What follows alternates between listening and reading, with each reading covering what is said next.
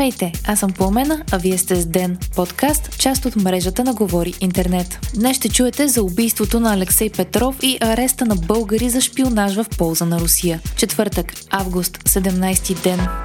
Вчера Алексей Петров е бил убит при стрелба в столичният квартал Драгалевци, съобщиха от МВР. С него е имало и жена, която е ранена и в момента е в тежко състояние в Пирогов. По информация на БНР, убийството е извършено около 12 часа на обяд и е използвана пушка.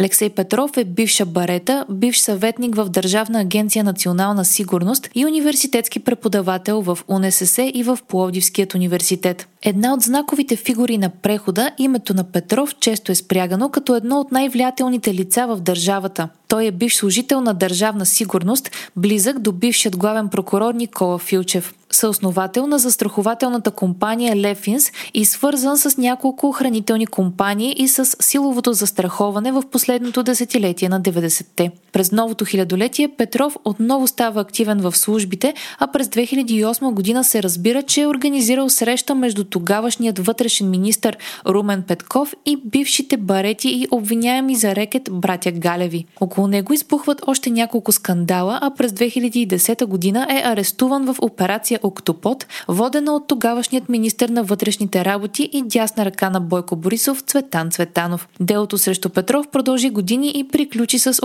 оправдателна присъда. Алексей Петров е бил жертва на два предишни неуспешни опита за убийство. Един през 2015 година, когато по бронираната му кола е стреляно с гранатомет. И един през 2002 година, когато Петров е прострелян в гърдите и крака. Убийството вчера е станало по гориста пътека на обичаен за Петров маршрут. Той е бил с трима охранители, но по неофициална информация те са били на около 50-70 метра от него, защото той им е казал, че няма нужда да го придружават. Автомобилът, с който се е движил в този ден, също не е бил брониран и охраната не е имала възможност да реагира. По маршрута няма камери и покритие на мобилни телефони, което прави засичането на мобилни клетки трудно. След убийството се появиха много различни интерпретации и предположения, включително, че е атака срещу настоящото правителство, на което Петров бил архитект. Това изказване дойде от бившият служебен вътрешен министр от последният служебен кабинет на Румен Радев. Експерти, цитирани от Дневник, предполагат, че убийството няма да бъде разкрито.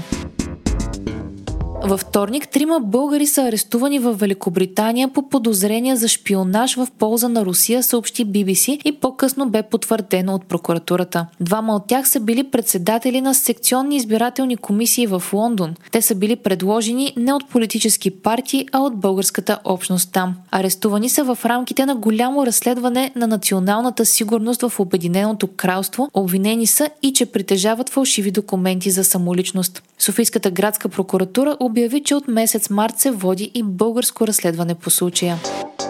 Вие слушахте подкаста Ден, част от мрежата на Говори Интернет. Епизода подготвих аз, Пламена Крумова Петкова, а аудиомонтажа направи Антон Велев. Не изпускайте епизод на Ден, абонирайте се в Spotify, Apple iTunes или някое от другите подкаст приложения, които използвате.